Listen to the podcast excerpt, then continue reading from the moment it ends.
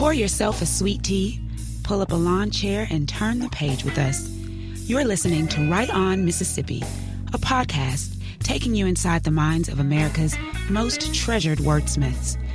I'm Ebony Lumumba, and Write On Mississippi is produced in partnership with Mississippi Public Broadcasting for the Mississippi Book Festival, the South's literary lawn party. I am sitting across from Brittney Morris, author of Slay. Hi, Brittney. Hi. Can I just tell you how special I feel? And the, I, am going to just speak for the entire city right now Aw. that you're sharing this day with us. Of course. This is your book's birthday. It is. You've given birth today here in Jackson with us. Thank you for being here Thank you for having me here. and wanting to chat with us about Slay, who the title of your debut novel, I can't say it enough. I just, I mean, I find different ways to use slay. It has become a verb. It's very punnable. It- okay, like why weren't we using this before? And we just wasted it on Buffy a vamp- for vampires, but now it's applicable to all of these other aspects of life. I'm so excited to talk about the book, but first, I, I think I just want to talk about you, so folks get to know you for the brilliant personality that you are. I wish they could see you because you look stunning. Oh, thank you. No, I, I mean, I don't even think you should uh, uh, thank me for a compliment like that. It's just speaking the truth. So let's talk about you. You, um, unlike a lot of the writers that we talk to on this segment, you have a degree in economics. I do. So I know nothing about economics, right down to my own personal budget. but tell me how someone with a bachelor's in economics from Boston U, okay, turns into a writer of young adult fiction. Yep. So I've always loved to write. I've actually I fell in love with writing at an early age when I was nine. Um, I grew up in kind of a rough household where it wasn't a very kind environment. So writing was kind of my retreat. I could always dive into a notebook and Right. nobody could touch me there. Um, so um, fell in love with writing from a very early age. Always wanted to be a writer. And then when I got to college, uh, the voices of society began to talk me into majoring in something quote sensible, read mathematic uh, Yeah. or business oriented. So you could get a job. So I could get a job. Yeah. go. So I let go of the idea of an English degree and Ah. instead went with economics because it was versatile. Didn't quite want to do just straight math. Right. Didn't quite want to do straight applicable. business. Yeah. Yeah. And it actually taught me a lot of things about like it changed how I look at the world and how I look at Really? like yeah politics and commerce and every you know action has an equal and opposite reaction and Hmm. everything affects something else. So it was really eye opening. It was actually a lot of fun. You're fun. so thoughtful. Thanks. I mean, that was the best marketing pitch for majoring in in economics that I've ever heard. And some of my colleagues would thank you from across campus. So I love that you position sort of writing as healing. Absolutely. Because what I, we, we will find in Slay, and I'm going to do my best not to give any spoiler alerts. 'cause I've read the book, y'all. It's amazing. Go get it so that when you see me on the streets, we can talk about it. But um, this this centering writing as a form of healing, not just therapy, but truly right like ridding these scars that we um, accumulate over our lives. You talk about writing doing that for you, but Kiera, your main character, is doing that with a form of art, with her gaming and being a game developer. Which is such a brilliant space for you to position a young black girl in. Talk to me just a little bit about how how you got to know Kiera. Because I believe characters they live they are true individuals. They function separate from the author. So how'd you get to know Kiera and how did she become uh, this slay center point? Absolutely. So I got to know Kiera pretty quickly. Okay. Uh, went to see Black Panther opening night, came up with the idea, and then wrote the whole first draft in 11 days. Stop, stop. So, first of all, like just a moment. So, you went to see Black Panther, and Yes. so there's all of this connection between young black women in STEM. Princess Shuri, who my daughter is, my Yes. five year old's obsessed with Shuri. She now wants to be a scientist of some sort, a lipstick scientist at this point, which I'm like, yes, girl. Can All we do that early on? And can mommy have a discount? But I love that that was the jumping off point because what we find, um, statistics are showing that because Black Panther did so well, it opened up this space to consider uh, Black communities and identities in STEM. Absolutely. And so we get Kiera and we get this brilliant novel, and you wrote it in how many days? 11. Oh my gosh. And then promptly came Not down with the flu on day brilliant. 12. What? I didn't sleep. I didn't eat. It was bad. I don't recommend it. I don't recommend people So- try I that. don't recommend- I recommend it if you come up with something like Slay. Like, do it, everybody, right now. Stop what you're doing. And so, 11, that is mind boggling because this book is so rich. One of the things that I love that you're doing, and again, trying not to give spoiler alerts, but what you may not realize, like as young people are reading this book, there's also this profound education, cultural education going on while they're going through this saga with Kiera. So, you know, like one of the things I want to thank you for as a graduate of Spelman College is that Spelman shout out. Yes. thank you. We don't get, you know, the shout outs as much as other uh, majority schools. So I love that uh, that was kind of one of the first things that I used. I was like, oh, yeah, my daughters are going to read this. I won't even have to indoctrinate them. But um, there's all of this education, and it's not just. Um, uh, the history of black people in this country, which sometimes folks think that's the starting point, that 1619 slavery is a starting point for the history of black folks. But you, um, you give a diasporic history Thank in the context of a virtual reality game. oh, just take me to like literary tech, tech, techie nerdy heaven. you did. So talk to me about like the research that had to have gone into it because I mean you were blowing my mind page by page. I was like, oh my goodness, she's like invoking the Adinkra and like. so what kind of research did you do writing a book in eleven days, or are you just that brilliant? Don't make me hate you anymore. Oh my god. Thank you. I so the first draft was um 20,000 words shorter than what you see today. Okay. So a lot of the research was done in the editing stage, but a lot of Wow. like the cards and everything, I was just Yeah. coming up with on the fly. Like I was just thinking of like, okay, what are some like things that I've bonded with people over Black Twitter about? Like Say that, right? like you know the Thanksgiving memes, which are gold. Yes. Right? The memes that came out after Kanye made his statement about slavery being a choice and mm-hmm. just how Every how. time someone butchers mac and cheese, it's all over oh, Black Oh my goodness! Right? Mm-hmm. I love that because you bring that all into the the covers between the covers of your book, right? So all of these things that we enjoy, even sort of during traumatic moments for our communities, you put here in the form of these cards that folks are battling each other with twist outs and Yes. Gabby Douglas, Prince is in the thing, mm-hmm. and and it's intergenerational yes. intergenerational. So talk to me a little bit about because full disclosure, right? Like I am a few years removed from being a young adult. Okay. And so when I started the book, I thought I'm the references are gonna go beyond me. But I was able to relate immediately, not just to one character. So talk to me about how intentional you were with making this an intergenerational experience. Absolutely. So, a lot of the inspiration for the parents came from my own parents. um, we have slightly different views on blackness and what it means to be an empowered black adult. Yeah. Um, and so in the book, Kiera's mom goes through this whole thing where she's like, you know, telling her daughters like how to speak and to speak Right language. yeah, properly. Um, whereas that code switching has continued throughout Come on, generations. code switching. It's Give us some terminology. I love it. we just call it different things. Right. So that was a thread that's continued throughout generations. And then there were a lot of references like the Satchmo card with Louis Armstrong, where John, who's a character in the book, says, Okay, now hold on. You guys don't know who Satchmo is. I need to play this game so I can show you. Um, so that th- those kinds of things just kind of I just thought of them as I thought of the characters as I thought as I put myself in John's shoes I thought okay what would I be experiencing as someone who knows nothing about video games but who is a 56 year old professor of black culture Right. um, right.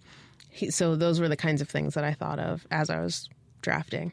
I mean, truly brilliant because when I talked about relating to characters, you know, oftentimes as readers, we go to the protagonist and look for ways to connect with that character. But I think what you allow for in Slay is for us to have this virtual reality experience with your characters. And so we are able to be Steph, we're able to be Malcolm, we're able to be all of these different characters at different moments. And um, there's not this sort of linear uh, connection to one character that I completely identify with, and and then this gaming thing comes in and I wasn't so intimidated by it.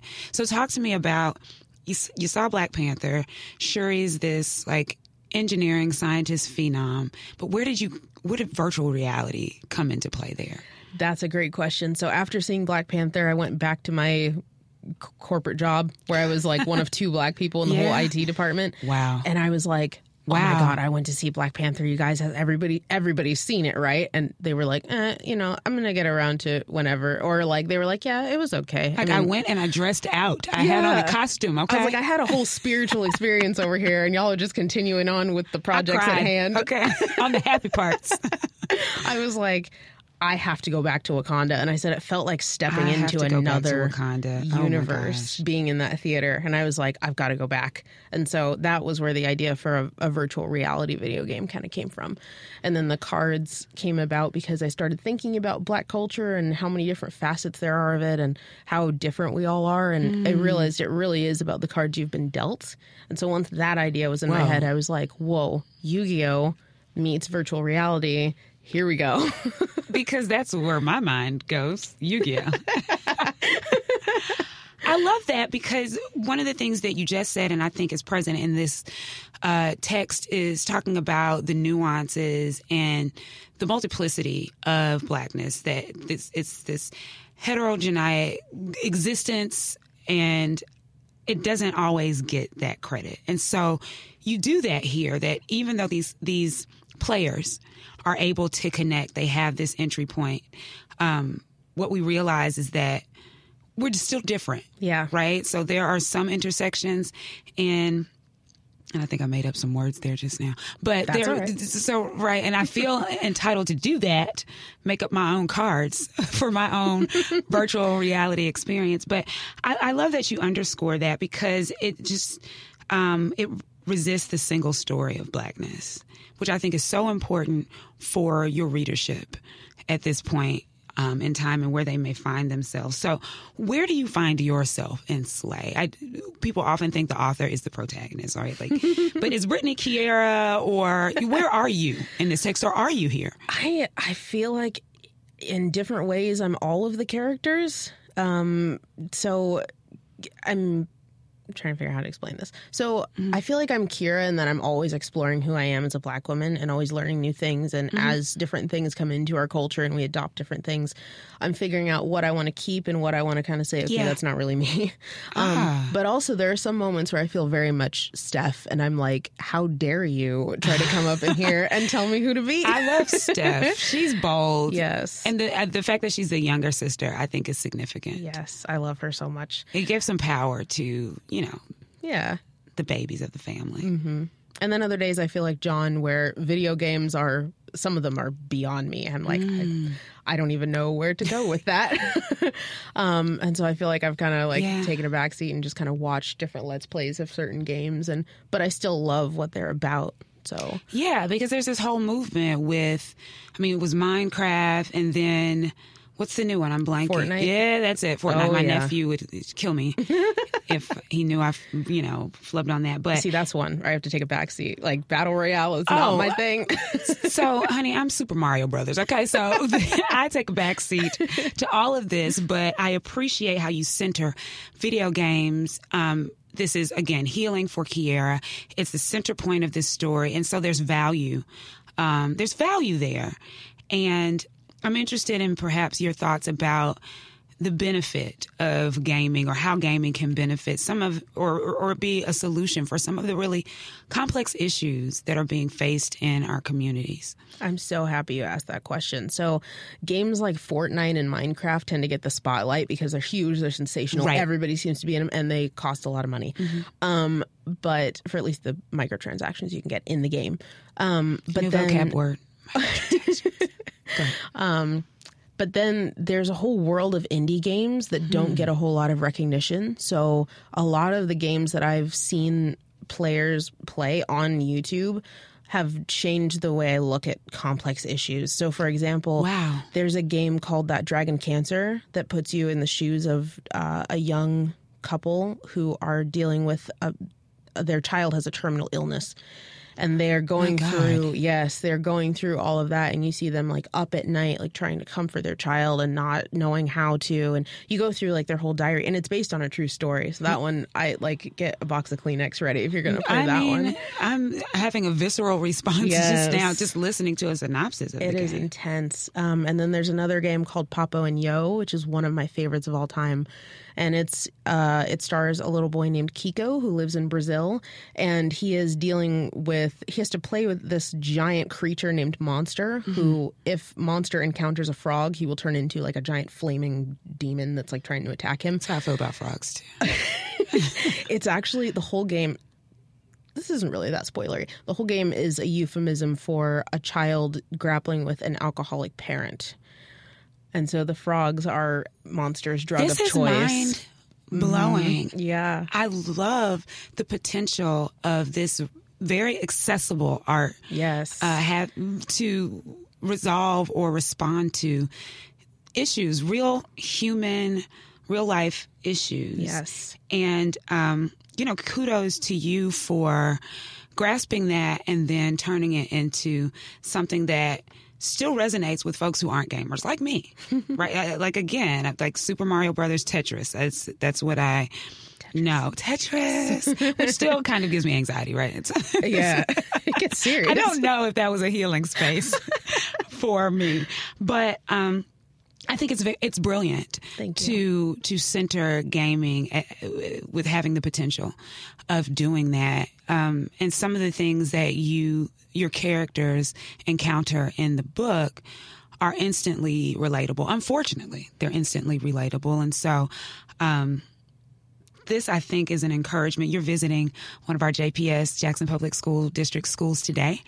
And I'm thrilled that you are, um, she requested to do that, right? Like as a writer, as a, an artist, as someone who's producing this encouraging work that you wanted to immediately interface with students. I'm just sneaking my way in, but that's really what you're here for this early today. So, um, how do you hope folks respond to this book?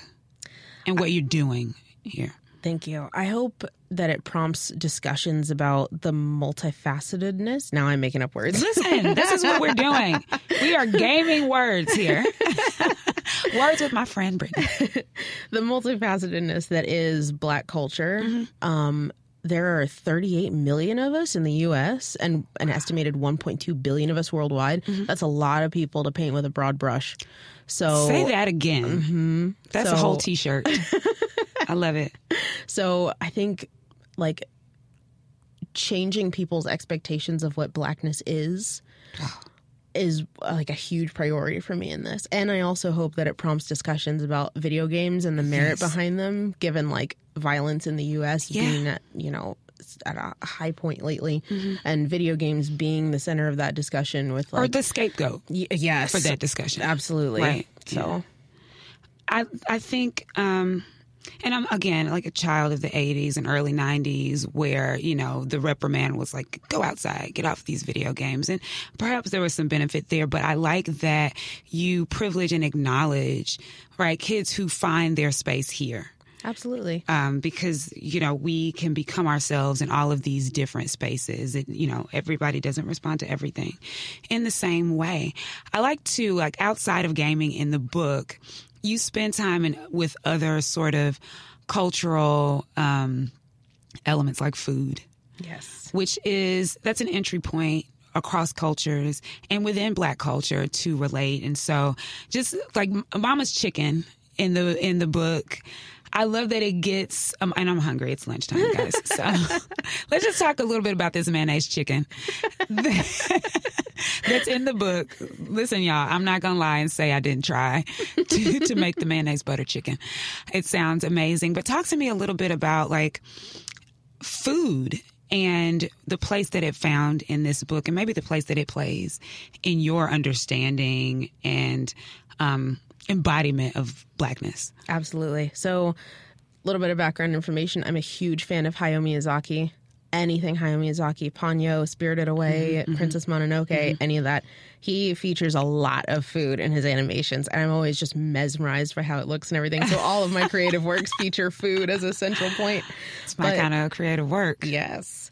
Um, but beyond that, I think food, the reason why it's such a huge cultural element for everybody is there's a lot of gathering that's done around food and a lot For of sure. conversation that's done around food. And there's a lot of like passing recipes down and knowing how to make it right. And Mm-hmm. Yeah. there's also a lot of like, oh, you you know, you just got to feel how much to put into a recipe. So For you have sure. to spend time a with pinch of this, a dash of that. Exactly. Nobody measures anything. No, no. So there's a lot of like learning and a lot of community around it, and For so sure. There's the like the chicken, for example. Um, Kiera kind of hints that she wishes she knew how to make that dish, Yeah. Um and doesn't explicitly say like that's part of who she is as a black woman, but she really respects her mother for like her cooking abilities, and even like she comes, her mother comes out with a different flavor of pancakes every Sunday. Like magic. yes, Come on. so that's why I included all of that. I I appreciate that, right? The benefit of and like the intellectual nature of all of these very simple everyday things. And so we find ourselves in Slay no matter how old or young we are or what our experiences have been because we've all eaten and we've all felt the need to belong. We've all wanted to isolate and we've all wanted to um to express ourselves. And so we find this in this book that seem that seemingly is something that we don't understand if you're not a gamer and if you don't I mean, let me tell you something. I saw VR and I was like, wait, the C is missing because it has to be VCR. what is VR? Virtual reality kids for everyone who is as simple as I am. And so I appreciate that you allow us a door in this. And I am just excited to watch this balloon and grow and young people especially to see themselves in, in this text. I want to talk a little bit about Malcolm Okay. right? Without being, you know, doing the spoilers, but this character Malcolm, because he's got some, he's conflicted. Yes. But uh, he's Kara's boyfriend, and he's ultra militant at a young age. Talk to me about his creation and how you met him. Absolutely. So uh, I recently joined Instagram. I love recently the gamer that joined Instagram last night. Yeah. Okay, Uh, and there are a lot of pro black accounts that are, Mm-hmm. Yeah. I mean, there's just a lot of pro black accounts that are awesome. There are a few that spread some pretty concerning misinformation, Mm. such as, um, you know, if black women weren't eating, quote, the white man's food, uh, we wouldn't have menstrual cycles. Uh, and our bodies would be pure and we wouldn't need sleep and a whole bunch of questionable questionable stuff. Um, so that's kind of wow, I Yeah. have not. I have not come across these accounts. oh yes. I'll be reporting them. Yeah. so Malcolm's character was born a little bit out of like misinformation and the notion that Yeah. like unless we are only taking in black voices and black opinions, mm-hmm. we're colonized and we're like for the white man or whatever. Mm-hmm, There's a whole mm-hmm. conversation in the book where Malcolm talks to Kiera and he's like, "Would you ever date a white boy?" And she mm-hmm. said, "Well, I I don't know. I've never really thought about it." And he gets like viscerally upset at the concept of this imaginary white boy that Kiera may or may not date. Right. And that's why it doesn't exist. It doesn't exist. yeah, yeah. I love that you. So you're approaching all of these different perspectives about like being healthy in your blackness. Yes. And I love that this is a book for young adults. So you are f- from Oregon. Yes. You went to school in Boston. You now live in Philly, but you're in Mississippi Yes. today and you love food.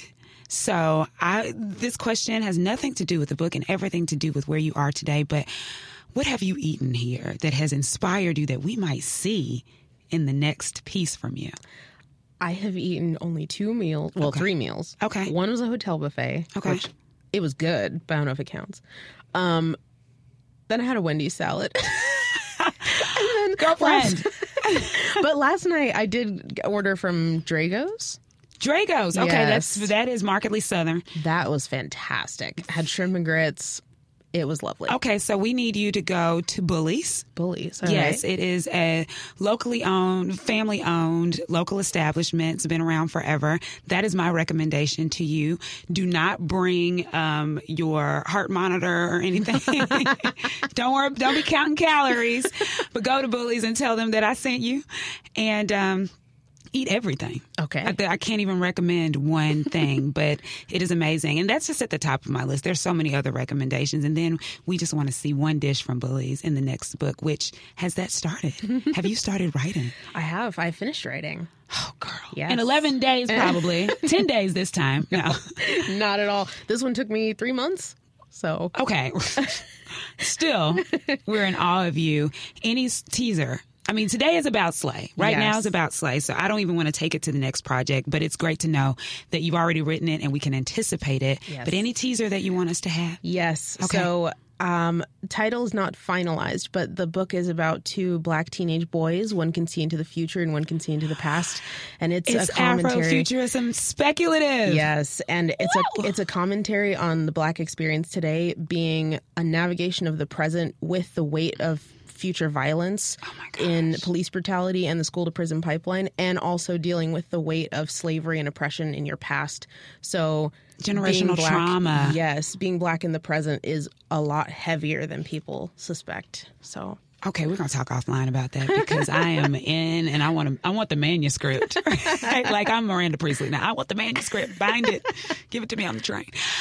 Brittney, you are such a delight and to talk to, to learn from, and uh, Slay is brilliant. thank you. Yeah, that's free commercial. You know, that's a free commercial, free marketing for you, but it is brilliant. And I'm grateful that you're thinking about these things. So thank you for being in Mississippi and spending Slay's birthday with us. Go out and grab it if you have not yet. And you're going to join us a little bit later on. We're going to be hanging out all day. Yes. And I'm just going to be picking your brain and imagining uh, new class courses and coursework about what you're thinking about because I think it's that important. Thank you Thank you so right much. on, Brittney. we want to thank Brittney Morris for joining us today. Be sure to visit your local bookstore to purchase her works and keep up with her online by checking out authorbrittney.morris.com. Write on Mississippi is produced in partnership with Mississippi Public Broadcasting for the Mississippi Book Festival, the South's literary lawn party.